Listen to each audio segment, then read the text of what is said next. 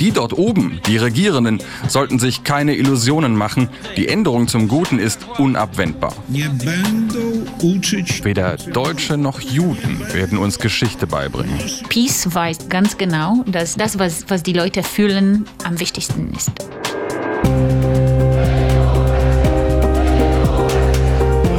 In Polen vor der Wahl.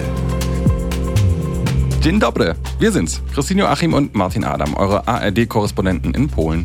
Und das hier ist unser Podcast aus dem ARD-Studio Warschau. Herzlich willkommen in Polen.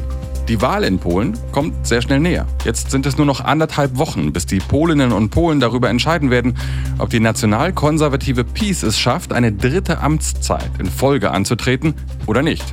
Das wäre übrigens das erste Mal im Nachwendepolen, dass eine Partei drei Legislaturen an der Macht ist. Wir haben darüber gesprochen, wie die PiS das Land in den letzten acht Jahren grundlegend umgebaut hat.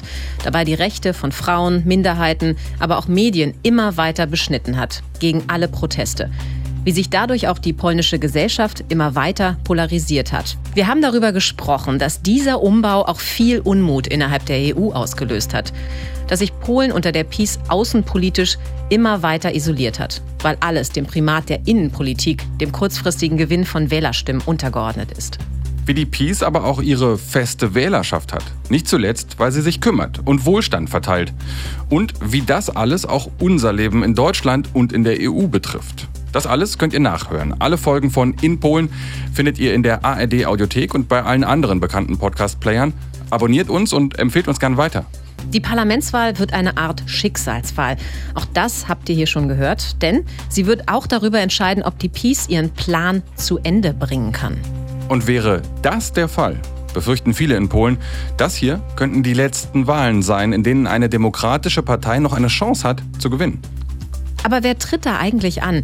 Wer ist diese Opposition in Polen und hat sie eine Chance, in anderthalb Wochen gegen die PiS zu gewinnen? Das klären wir heute in Polen. Kapitel 4 Das andere Polen wir sind drin. Sie haben uns wirklich reingelassen. Im Sejm, dem polnischen Parlament, und zwar im Plenarsaal, ganz alleine. Sehr leise. Heute ist keine Sitzungs, also keine Sitzungswoche. Ich bin nicht sicher, ob es Jadosław Kaczynski gefallen würde, dass jetzt quasi die Deutschen ganz alleine im polnischen Parlament stehen. Aber es ist schön hier. Also im Halbkreis angeordnet, so ein bisschen amphitheatermäßig. Stuhl rein oder Sitz rein, bisschen wie Kinosessel. Aber in grün. Der Deutsche in Bundestag ist blau. Ja, das der ist grüner ist grün. Samt. Sie sehen auch ein bisschen bequemer aus. Aber hier dürfen wir nicht bleiben. Wir dürfen hier nicht aufzeichnen. Und deswegen gehen wir jetzt wieder raus. In die Vorhalle. Sehr großer Raum, Marmorboden, Marmorsäulen. Wir sind in der ersten Etage. Eine große Treppe, die führt noch runter ins Erdgeschoss. Und es halt ein wenig. Hört man vielleicht. Ich habe auch wieder was zu essen dabei, Martin. Darf man überhaupt essen im Same? Ja, ich habe hier vorhin Leute lange gehen sehen, die haben was gegessen. Deswegen denke ich, können wir das auch machen. Prince Polo. Prince Polo, der klassische polnische Schokoriegel. Ein, sehr gut, wenn man in Mikrofone sprechen möchte. Es ist ein knuspriger Waffelriegel. Ich liebe ihn. Ich finde ihn auch gut. Und wusstest du übrigens, Martin, dass der größte Waffelexporteur der Welt Polen ist? Nee. Hätte nee, wusste ich wirklich nicht. Dass äh, Polen so eine Keksmaschine ist. Gut. Es ist ein äh, besonderes Parlament, in dem wir hier sind, also in dessen Vorzimmer wir gerade sind. Platz für 460 Abgeordnete gibt es hier und davon sind 225 mit den Abgeordneten der Oppositionsparteien besetzt, normalerweise, wenn hier Sitzungswoche ist.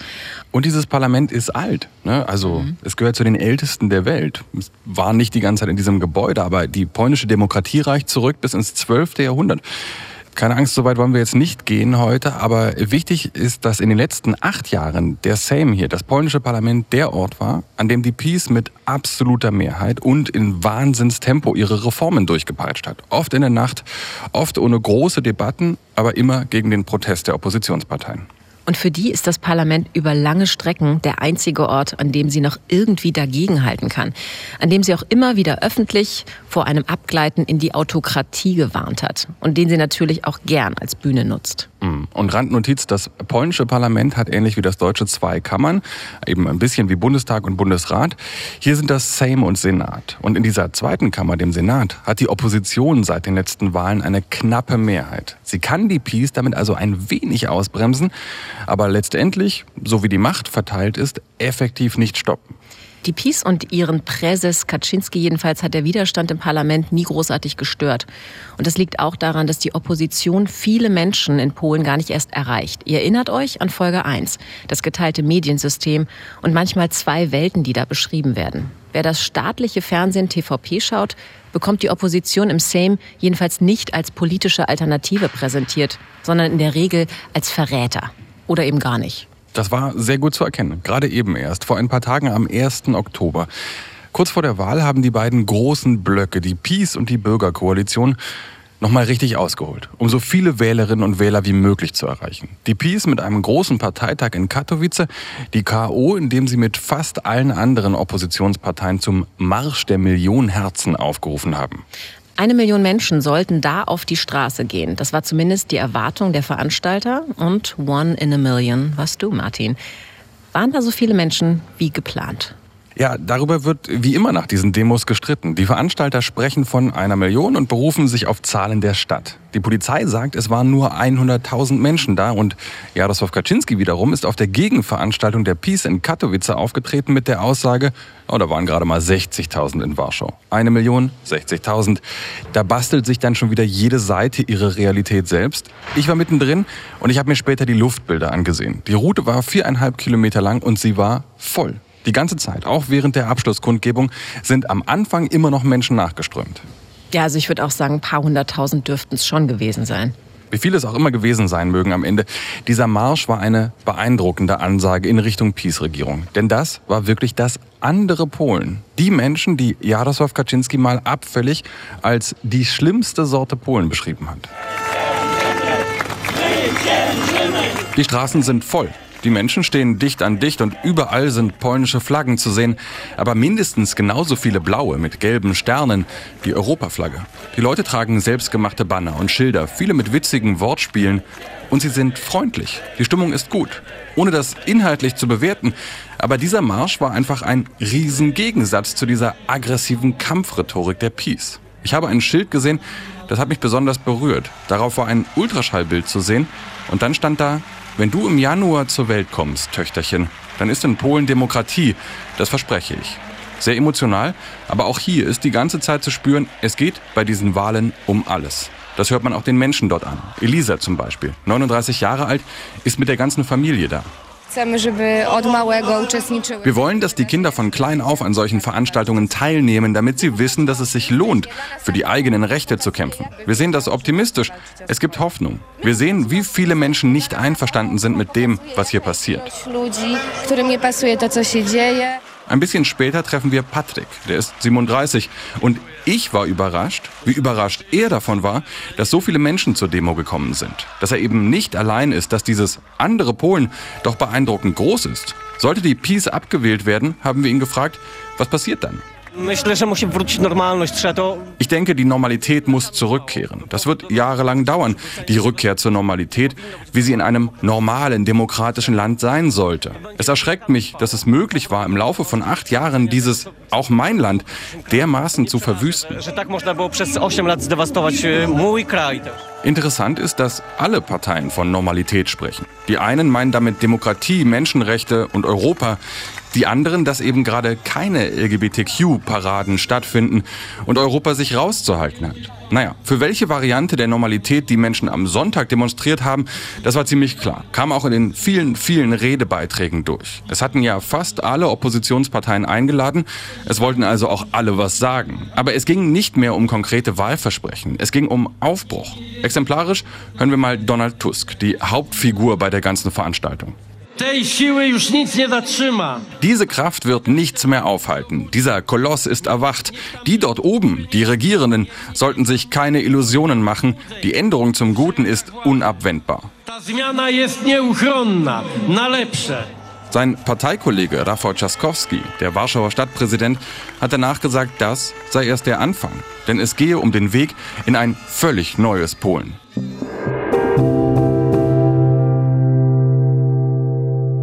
Große Worte. Aber ja, es wird eben die wichtigste Wahl seit 1989. Das sagen alle. Krasses Thema eigentlich. Man müsste einen Podcast dazu machen. Falls euch das bekannt vorkommt, wir haben in der ersten Folge über so einen Marsch schon mal gesprochen. Anfang Juni war das mit einer halben Million Teilnehmer. Und auch der war schon angeführt von Donald Tusk, dem Vorsitzenden der Koalicja Obywatelska, der Bürgerkoalition, kurz KO. Das ist keine Partei, sondern ein Wahlbündnis aus mehreren Parteien. Äh, mit dabei sind die polnischen Grünen, aber die wichtigste ist die PO, die liberal-konservative Bürgerplattform, die mit Abstand größte Oppositionspartei. Über die haben wir hier schon öfter im Podcast gesprochen. Dieses Bündnis KO ist die einzige Liste, die gerade eine realistische Alternativoption zur Peace ist.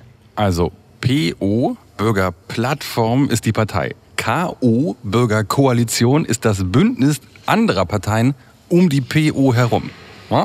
Und mit dieser PO hat Donald Tusk schon mal regiert in Polen. 2007 bis 2015. Zwei Legislaturperioden nacheinander, Premiere damals und direkt vor der Peace. Donald Tusk ist Spitzenkandidat der KO heute und damit Hauptfeindbild der Peace-Kampagne. Und deswegen schauen wir uns den jetzt mal ein bisschen genauer an. Donald Tusk ist 66 Jahre alt und im Grunde die Antipode, der ewige Gegenspieler von Jarosław Kaczynski. Zwischen den beiden klafft ein tiefer ideologischer Graben. Hier der Pro-Europäer Tusk, dort der Nationalist Kaczynski. Tusk in der Welt unterwegs, jahrelang in Brüssel gewesen. Und Kaczynski, der Polen in seinem Leben kaum verlassen hat. Charismatische Führer sind sie beide auf ihre Weise. Und vor allem kennen sich die beiden schon seit Jahrzehnten. Und genauso lang sind sie in Polen auf der politischen Bühne. In den 80ern haben sie noch auf derselben Seite gestanden und bei der Streikbewegung Solidarność gegen die kommunistische Partei gekämpft. Aber damals war eigentlich schon klar, dass die beiden in unterschiedliche Richtungen gehen würden. Die Kaczynski-Brüder wollten 1989-90 eine klare und harte Abrechnung mit allen sozialistischen Funktionären. Donald Tusk war im Lager von Lech Wałęsa und der stand für einen Schlussstrich und dann nach vorn schauen. Liberalismus und Wirtschaftswachstum, das war das, was Donald Tusk nach der Wende vor allem interessiert hat. Jarosław Kaczynski rechnet im Grunde bis heute permanent mit der Vergangenheit ab. Und als hätten sie sich abgesprochen, gründen beide 2001 ihre Parteien. Die Kaczynskis die Peace und Tusk die PO. 2005 treten sie das erste Mal gegeneinander an und die Peace gewinnt. Jaroslaw Kaczynski wird Regierungschef. Darüber haben wir schon kurz gesprochen in der zweiten Folge. Die Regierung geht nach zwei Jahren in die Brüche. Die nächsten Wahlen 2007 gewinnt die PO und Tusk wird Premierminister und setzt auf liberale Wirtschaftspolitik. Das funktioniert auch. Die Wirtschaft wächst. Polen kann als junger Partner in der EU mithalten. Aber die polnische Gesellschaft zahlt dafür einen hohen Preis. Wir haben mit dem Journalisten Marcin Antasiewicz ja in der zweiten Folge darüber gesprochen. Und da hat er gesagt, bis 2015, egal welche Partei regierte hier in Polen, dann die Wirtschaftserzählung war immer die gleiche. Wir mussten strenge Reformen machen. Wir mussten sparen, sparen, sparen, bis es quietscht, ne? wie in Berlin. Mhm. Ja, habt ihr vielleicht noch im Ohr.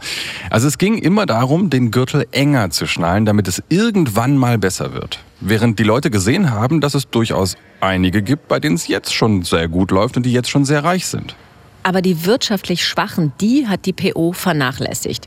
Von dem Aufschwung haben also längst nicht alle profitiert. Tusk wollte keinen Mindestlohn einführen, das Rentenalter hat er auf 67 hochgesetzt. Alles Dinge, die die Peace dann verändert hat. Und jetzt im Wahlkampf wird Tusk das immer wieder vorgeworfen. Bis heute sind die Wähler der PO oder im Bündnis dann KO in der Tendenz vor allem die gebildete, gut verdiente Mittelschicht in den größeren Städten und westlichen Landesteilen. Im Osten Polens gilt die KO vielen als Sprachrohr der arroganten, reichen Eliten. Und genau das macht sich die PiS ja auch zunutze. Und in dieses Bild passt dann auch sehr gut rein, dass Donald Tusk 2014 vorzeitig zurückgetreten ist, um Präsident des Europäischen Rates zu werden. Er geht also nach Brüssel und lässt sein Land und seine Partei im Stich. So wird das bis heute ausgelegt von manchen. Und im gleichen Jahr werden Vorwürfe gegen Tusk laut, er habe in seiner Zeit als Regierungschef schmutzige Finanzgeschäfte, in die indirekt auch sein Sohn verwickelt gewesen sein soll, absichtlich nicht aufklären wollen. Also um es kurz zu machen. Bei den Wahlen 2023 treten zwei politische Alpha-Tiere gegeneinander an, die seit fast 40 Jahren hier Politik machen. Das ist die politische Generation von Angela Merkel. Und während Jaroslaw Kaczynski für die Anhänger der Peace ja, vielleicht kein Idol, aber doch klar der unhinterfragte Anführer ist, gilt das für Tusk bei seiner Wählerschaft nicht unbedingt, denn er ist eben auch wirklich kein unbeschriebenes Blatt. Und trotzdem ist er wieder der Chef, denn offenbar gab es niemanden weit und breit, der das Charisma und den Willen gehabt hätte, die KO in diesen Wahlkampf gegen die Peace zu führen. Also kommt Tusk 2021 aus Brüssel zurück nach Warschau und übernimmt den Laden wieder. Und das mit ziemlich klaren Worten. To zło, które czyni PiS, ono jest tak ewidentne. Das Böse, das die Peace tut, ist so deutlich, so unverschämt, so durchgängig, dass es vielleicht diese Entschlossenheit ist, ständig böse Dinge zu tun, die die Menschen in Polen sagen ließ, sie sind so dreist, dagegen lässt sich nichts machen. Dotyczy prawie wszystkich. Jakby opuścili ręce, mówią, nie no, no oni są już tak bezczelni w tych złych sprawach, że chyba nic się nie da zrobić. Man muss mit dem ersten Gebot beginnen. Wenn du das Böse siehst, kämpf dagegen und frag nicht nach den Gründen. Übrigens haben wir ja gesagt, sollte die Peace zum dritten Mal gewählt werden, wäre das völlig neu für die polnische Politik. Sollte die KO mit Donald Tusk an die Macht kommen, wäre das aber auch ein na, politisches Wunder, kann man schon sagen. Auf jeden Fall das größte politische Comeback, das dieses Land überhaupt je gesehen hat. Und man kann auch sagen, dass er da eine Art Wiederbelebung durchgeführt hat bei seiner eigenen Partei, als er zurückkam. Die Partei zu dem Zeitpunkt eher so ein Schatten ihrer selbst, dümpelte damals teilweise bei 13 Prozent rum. Heute liegt sie als K.O.-Bündnis je nach Umfrage auf Platz zwei zwischen 26 und 30 Prozent, manchmal sogar ein bisschen drüber. Sie verspricht vieles im Detail, aber im Kern, das haben wir vorhin gehört, Normalität. Im Sinne von nicht die Peace. Zurück zum Dialog, zurück nach Europa, zurück zur Rechtsstaatlichkeit. Ja, und das funktioniert auch ganz gut. Aber die KO hat ein großes Problem. Weil die Wählerschaft der Peace so eingeschworen ist, kannibalisiert sich die Opposition links davon im Grunde selbst. Wenn es bei der KO raufgeht, wie nach dem großen Anti-Peace-Marsch im Juni, geht das auf Kosten der anderen bürgerlich-liberalen oder auch linken Parteien. Da wechselt also kein Wähler plötzlich von der Peace, sondern eben von allen anderen Oppositionslagern. Und die Peace, die ist einfach konstant stärkste Kraft in den Umfragen. Tusk hatte deshalb die Idee, dass alle demokratischen Oppositionsparteien bis auf eine, zu der kommen wir gleich, dass also alle anderen zusammen auf einer gemeinsamen Liste zur Parlamentswahl antreten. Wegen des polnischen Wahlsystems wäre das am aussichtsreichsten. Als er seine Idee vor gut einem Jahr präsentiert, begründet er das so. Zjednoczona opozycja ma 50 Die Vereinigte Opposition kommt auf 50, Peace auf 30 Prozent. Peace ist nicht stärker als die Opposition. Peace ist stark, weil wir geteilt sind. Vereint würden wir bestimmt gewinnen. Klingt ja erstmal nachvollziehbar. Aber ganz so einfach ist es dann doch nicht. Spoiler schon mal vorweg, diese gemeinsame Liste ist nicht zustande gekommen. Und Gründe dafür gibt's gleich mehrere. Die Oppositionsparteien in sich unterscheiden sich zum Teil nämlich grundsätzlich.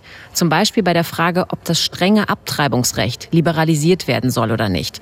Das ist eine der zentralen Fragen vor dieser Wahl und die Oppositionsparteien sind sich da überhaupt nicht einig. Der kleinste gemeinsame Nenner wäre nur gewesen, dass die Peace endlich abgewählt werden soll. Das hat aber nicht gereicht, um sich zu einigen. Und es wäre ja schon auch demokratisch ziemlich mau gewesen, wenn diese sehr unterschiedlichen Parteien ihre Programme im Grunde über Bord geworfen hätten, um irgendwie an die Macht zu kommen weil ja auch die Anti-Peace-Wähler aus sehr unterschiedlichen Motiven die Peace loswerden wollen. Jemand, dem die Sozialpolitik der jetzigen Regierung zu weit geht, der würde mit einer gemeinsamen Liste auch die polnische Linke mitwählen. Und wer für eine Liberalisierung des Abtreibungsrechts eintritt, hätte in diesen Fragen sehr konservative Gruppen mitgewählt. Schwierig also. Hat ja auch nicht geklappt. Nee. Und die anderen Parteien hätten Donald Tusk die Bühne überlassen müssen. Damit hatte vor allem einer ein großes Problem, Szymon Hołownia, Chef der Partei Polska 2050. Eine ganz junge Partei, die hat Hołownia erst 2021 gegründet und zwar direkt nachdem er bei den Präsidentschaftswahlen 2020 aus dem Stand Dritter wurde. Das war ziemlich beachtlich, weil der Mann vorher in der Politik ein komplett Unbekannter war, im Showbusiness allerdings nicht.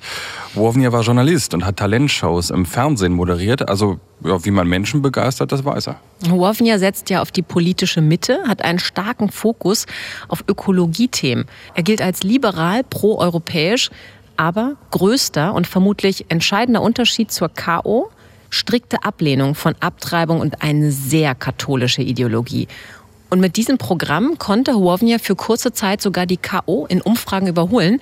Das war aber bevor Donald Tusk, der weiße Ritter aus Brüssel, zurückkehrte.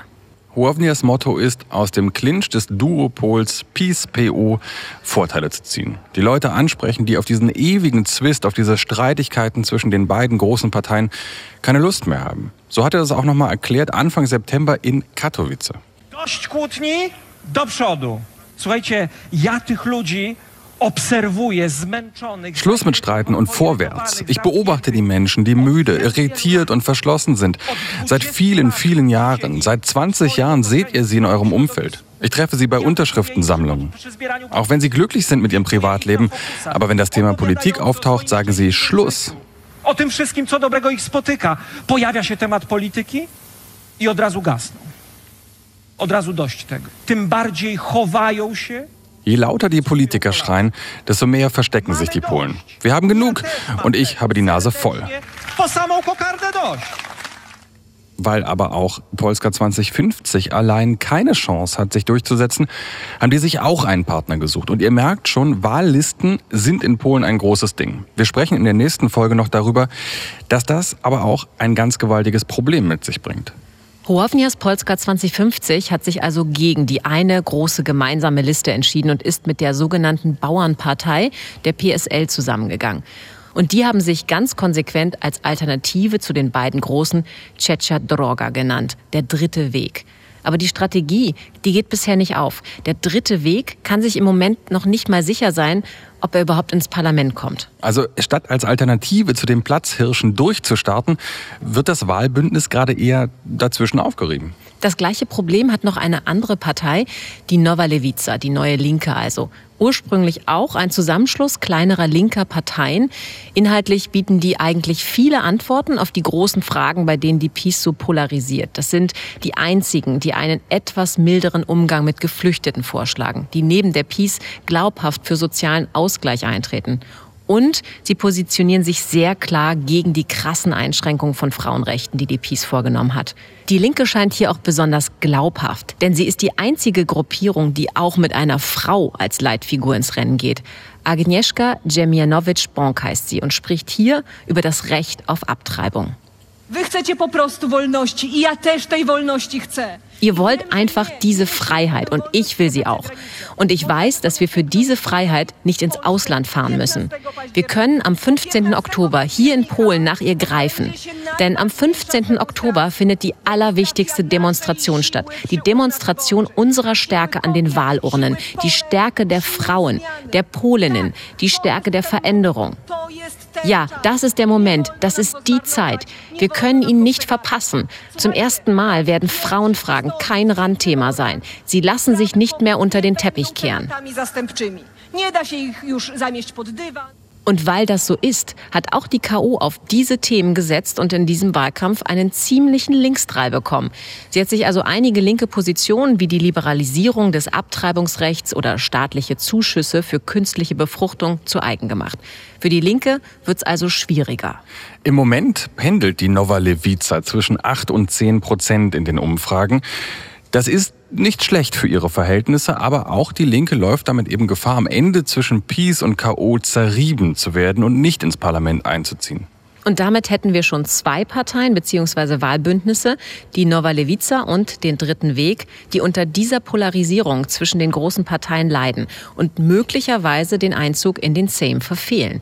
Damit würden nicht nur wichtige potenzielle Koalitionspartner für die KO wegfallen. Wegen des Wahlrechts hier in Polen stärkt das Ausscheiden der kleinen Parteien nochmal extra die großen. Ist 2015 genau so passiert. Die Linke hat es damals nicht ins Parlament geschafft und paradoxerweise hat die Peace erst dadurch die absolute Mehrheit bekommen. Nicht der Stimmen, aber der Sitze im Parlament. Ist ein bisschen verwirrend, kommt aber alles noch nächste Woche. Die PiS hat aber möglicherweise noch eine andere Option, wieder zu regieren, auch wenn sie keine eigene Mehrheit von Abgeordneten haben sollte. Eine Koalition mit der Confederatia. Das ist die eine Partei, von der wir vorhin gesprochen haben, mit der niemand so wirklich zusammenarbeiten will. Und das hat Gründe. Noch 2015 hat nämlich einer der beiden Vorsitzenden, Sławomir Mensen, erklärt, die Konföderatia sei, und das ist jetzt wirklich ein Zitat, gegen Juden, Homosexuelle, Abtreibung, Steuern und die Europäische Union. Krasser Hass. der auch heute nicht verschwunden ist, der wird nur arbeitsteilig präsentiert. Vom Co-Vorsitzenden der Partei, Grzegorz Braun, hier Ende Juni in Warschau. Weder Deutsche noch Juden werden uns Geschichte beibringen. Keine Perversen werden unsere Kinder erziehen und ihnen Toleranz beibringen. Und keine Eurokolchose der Volkskommissare wird uns erklären, wie wir in unserem eigenen Land herumkommandieren sollen. Krass, ja. Die Konföderatia, die will die Peace tatsächlich rechts überholen. Mit einem wichtigen Unterschied. Sie ist hart wirtschaftslibertär. Also Steuern weg oder extrem runter, keine Sozialprogramme, Gesundheits- und Bildungssystem privatisieren. Und mit diesem Gesamtpaket kommt die Konföderatia in den Umfragen auf Platz drei. Aber wen spricht die eigentlich an? Es sind interessanterweise vor allem junge Wähler, weniger Wählerinnen, die, die nach der politischen Wende groß geworden sind. Mit dem Versprechen, dass es im Kapitalismus eben die schaffen, die richtig hart sind. Und wir haben einen von ihnen getroffen. Mihau. Der ist 30 und lebt in Lemane, flaches Land ganz im Norden Polens in der Woiwodschaft Pommern. Da hat er einen kleinen Betrieb für Brennholz. Also er zersägt mit einer großen Maschine Baumstämme in handliche Kamingrößen als selbstständiger Unternehmer. Die Sache mit dem Klimaschutz hält er übrigens für Quatsch. Überraschung. Und wenn man Mihau fragt, warum er Konföderatia wählt, dann wird sehr schnell klar, darum geht's ums Geld. Ich bin fertig mit dem Sozialismus. Ich finde es nicht gut, dass der Staat die Menschen an Sozialleistungen gewöhnt und diejenigen belohnt, die nicht arbeiten, die nicht vernünftig sind, nicht sparen. Ich bin der Meinung, dass der Mensch von Geburt an wissen sollte, dass er Schmied seines eigenen Schicksals ist.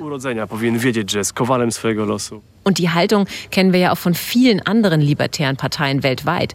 Der Staat soll mich bitte in Ruhe lassen, dann sorge ich allein vor. Mihaus Unternehmen läuft ganz gut. Er wird nicht reich damit, kommt aber ganz gut über die Runden. Allerdings bisher auch ohne, dass er für eine Familie sorgen müsste. Er will auf jeden Fall keine Verantwortung tragen für andere, schwächere Menschen, vertraut aber auch darauf, dass er selbst immer in der Lage sein wird, zu arbeiten und Geld zu verdienen. Das ist die eine Seite der Konföderatia. Über die andere, die rechtsextreme, nationalistische, antisemitische, haben wir natürlich auch gesprochen mit ihm. Und das war dann doch überraschend. Also mich beleidigt das nicht, ich bin ja nicht gemeint. Ich versuche die Dinge zu sehen, die für mich relevant sind, die positiven Dinge. Die negativen meide ich. Wenn es um die Ukrainisierung der polnischen Gesellschaft geht oder um die LGBT-Personen, ich habe nichts gegen die. Also meine Haltung ist das nicht, deshalb drücke ich bei diesen Themen ein Auge zu, sozusagen. To nie jest moje zdanie. Więc ja jakby przymykam oko na takie, na takie rzeczy. Ja, da drückt er ein Auge zu, ne? So ein bisschen Antisemitismus, Rechtsextremismus. Der hält er sich da einfach die Ohren zu. Ja, so hat er es gesagt. Betrifft ihn nicht persönlich, stört ihn nicht, also geht er drüber hinweg. Und wahrscheinlich ist Michał damit auch gar nicht mal so allein. Ich war bei einer Parteiveranstaltung der Konföderatia hier in Warschau. Und da sind schon viele vor allem darauf aus, Geld zu verdienen. Das ist schon das Hauptargument dort. Aber das ändert alles nichts daran, dass auch bei der Rede von Grzegorz Braun, ihr erinnert euch, kein Jude und kein Deutscher wird uns belehren, dass auch bei dieser Rede der Saal stand und laut applaudiert hat. Also Augen zu drücken war da irgendwie nicht. Und sollte die Konföderatia nach der Wahl an der Regierung beteiligt sein, dann wird's für Minderheiten in Polen, aber auch für Polen in der EU richtig schwierig. Hm. Noch ignoriert die Peace zwar die Konföderatia, aber sollte die Peace nach der Wahl nur mit einem Koalitionspartner an der Macht bleiben können, dann wären die Ultrarechten plötzlich sehr interessant, auch wenn in Sachen Sozialpolitik fundamentale Unterschiede bestehen. Die Konföderatia also als Königsmacherin. Aber die müsste da auch mitspielen und das ist keineswegs ausgemacht, denn die Konföderatia hat ihre Wähler in den letzten Jahren vor allem gegen die Peace eingeschossen. Gerade die jungen Männer sind die ihrer Ansicht nach ausufernden Sozialprogramme leid. Würde die Konföderatia also eine Koalition mit der Peace eingehen, könnte das bedeuten, dass sie automatisch einen Teil ihrer Anhänger ziemlich fix verliert. Das sieht nach einem Dilemma aus, nach einer Sackgasse. Wenn die Wahl so ausgeht, wie die Umfragen im Durchschnitt gerade aussehen, dann kann die Peace nicht sicher regieren, selbst wenn sie stärkste Kraft werden sollte. Aber ob die Opposition dann ihre Chancen nutzen kann, selbst eine Mehrheit zu organisieren, das wiederum ist auch nicht ausgemacht. Denn sie tritt ja de facto auf drei gesonderten Wahllisten an, also die KO, der Dritte Weg und die Nova Levica. Und ob es die beiden Kleinen ins Parlament schaffen, ist auch noch nicht gesagt. Und auch für viele Menschen in Polen ist dieses polarisierte Parteiensystem genau das, ein Dilemma. Wir haben mit Menschen gesprochen, die sagen, die Peace muss weg. Aber Tusk können sie auch nicht mehr wählen. Andere finden Tusk gut, wollen aber nicht, dass danach vielleicht die Linke mit an der Regierung ist oder sogar die Konföderation. Warum das gar nicht so unwahrscheinlich ist, darüber sprechen wir noch in der nächsten Folge. Wir wollen euch noch eine junge Frau vorstellen, wo uns dieses Dilemma, diese politische Heimatlosigkeit sehr deutlich geworden ist. Dagmara Adamiak heißt sie. Ist 27, stammt aus Szczecin, also Stettin an der Ostsee. Und wir treffen Dagmara zum ersten Mal auf diesem ersten großen Marsch, über den wir gesprochen haben, also der am 4. Juni. Ja idę dzisiaj w tym marszu i będę brała udział w wyborach. Ich bin heute hier und werde auch wählen gehen, um für mein Polen zu kämpfen, für das Polen meiner Träume. Denn das ist auch mein Zuhause. Ich bin Polen, ich bin Patriotin. Und das Polen meiner Träume ist ein Ort, an dem vor allem Demokratie herrscht, wo die Medien unabhängig sind, wo die Bildung modern ist, wo Frauenrechte respektiert werden, wo eine Abtreibung bis zur zwölften Schwangerschaftswoche legal ist, wo man versteht, dass Patriotismus auch Umweltschutz mit einschließt und wo ich meine geliebte Freundin heiraten kann.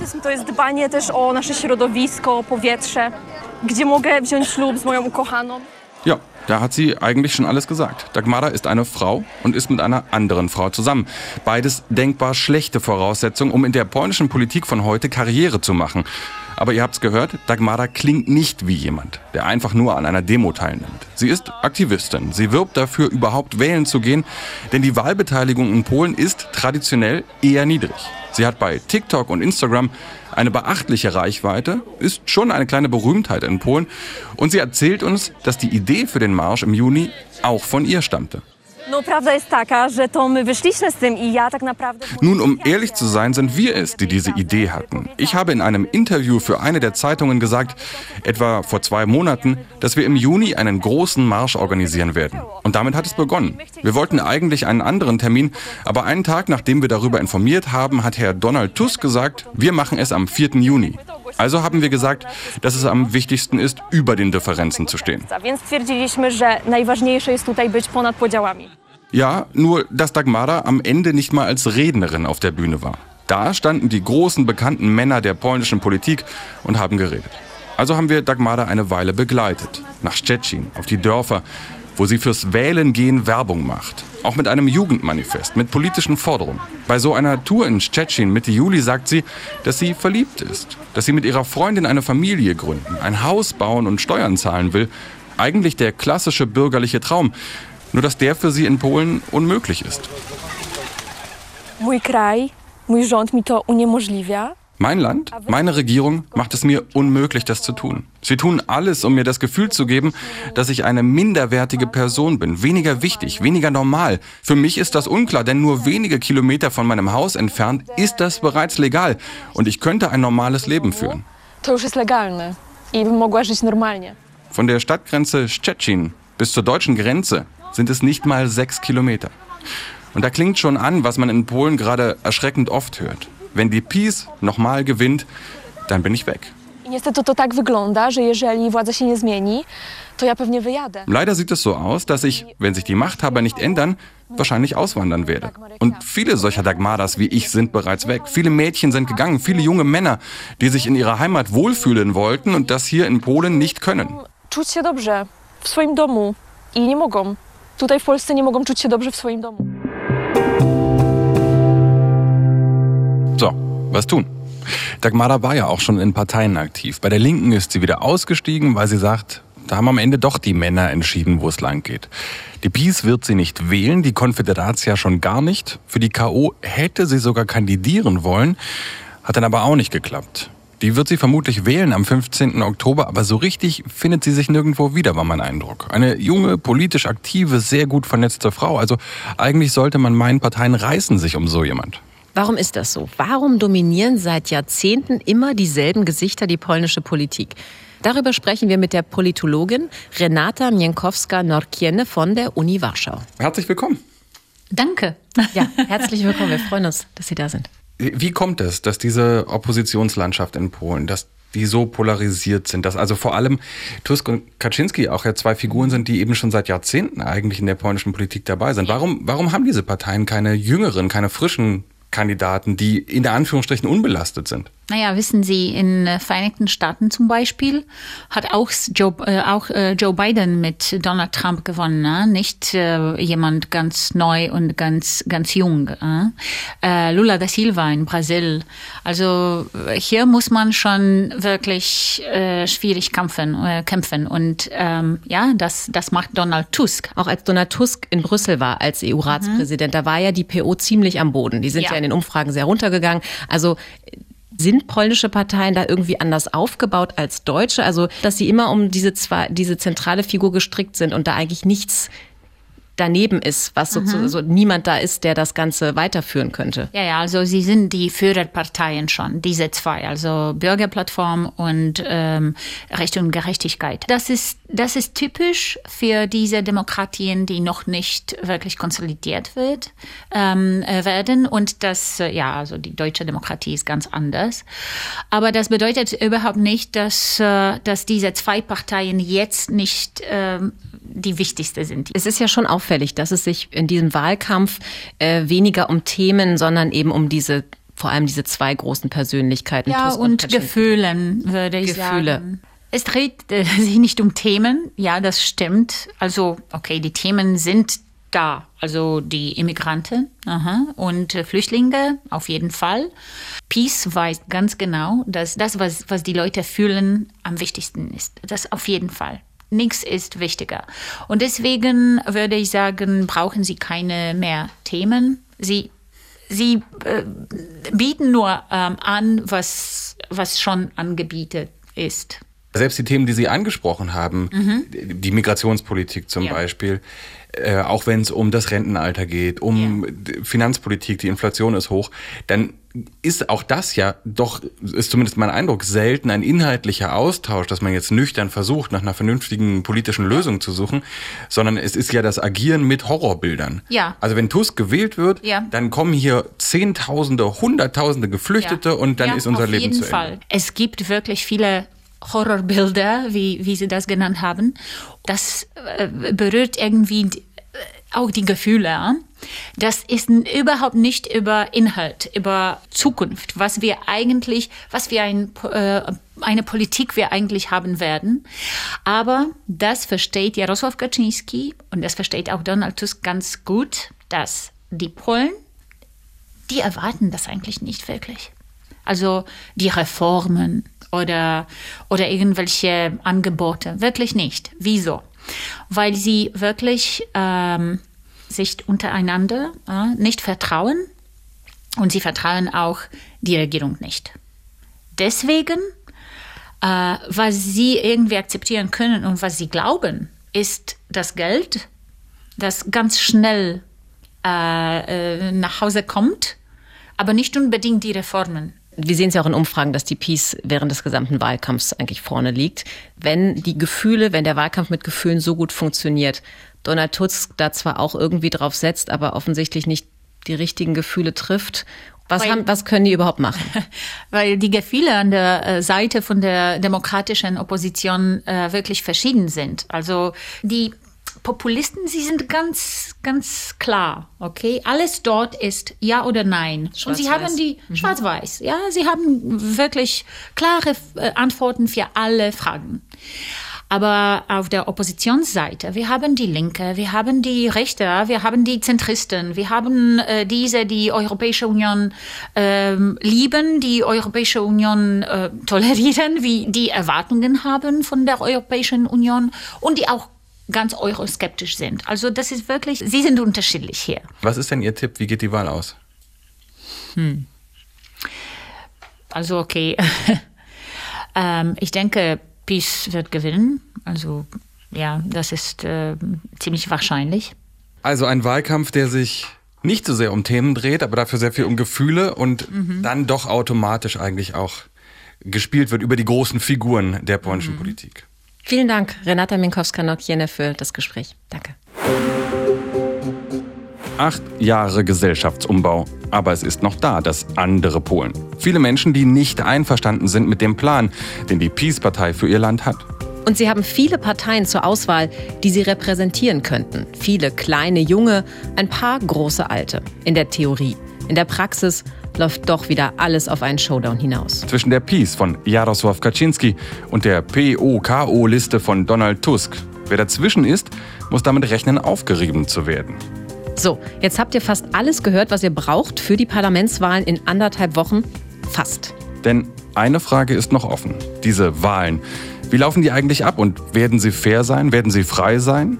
Denn auch hier hat die Peace ein wenig mitgemischt. Beide Seiten haben Wahlbeobachter angekündigt. Und in der Peace raunt man schon jetzt, wenn wir die Wahlen verlieren, dann muss da Betrug im Spiel sein. Droht Polen also ein Donald Trump-Szenario, dass das Wahlergebnis vielleicht einfach nicht anerkannt wird? Klären wir alles in der nächsten Folge in Polen, die letzte vor der Wahl. Könnt ihr alles hören, abonnieren und weiterempfehlen in der ARD Audiothek und da, wo man noch so Podcasts hören kann. In der ARD Audiothek gibt es übrigens auch den Radio 1 Podcast Ferngespräche mit Holger Klein. Der telefoniert sich durch alle ARD-Studios und lässt sich erklären, was so außerhalb von Deutschland los ist. In Polen zum Beispiel. Letzte Woche hat er bei Martin angerufen.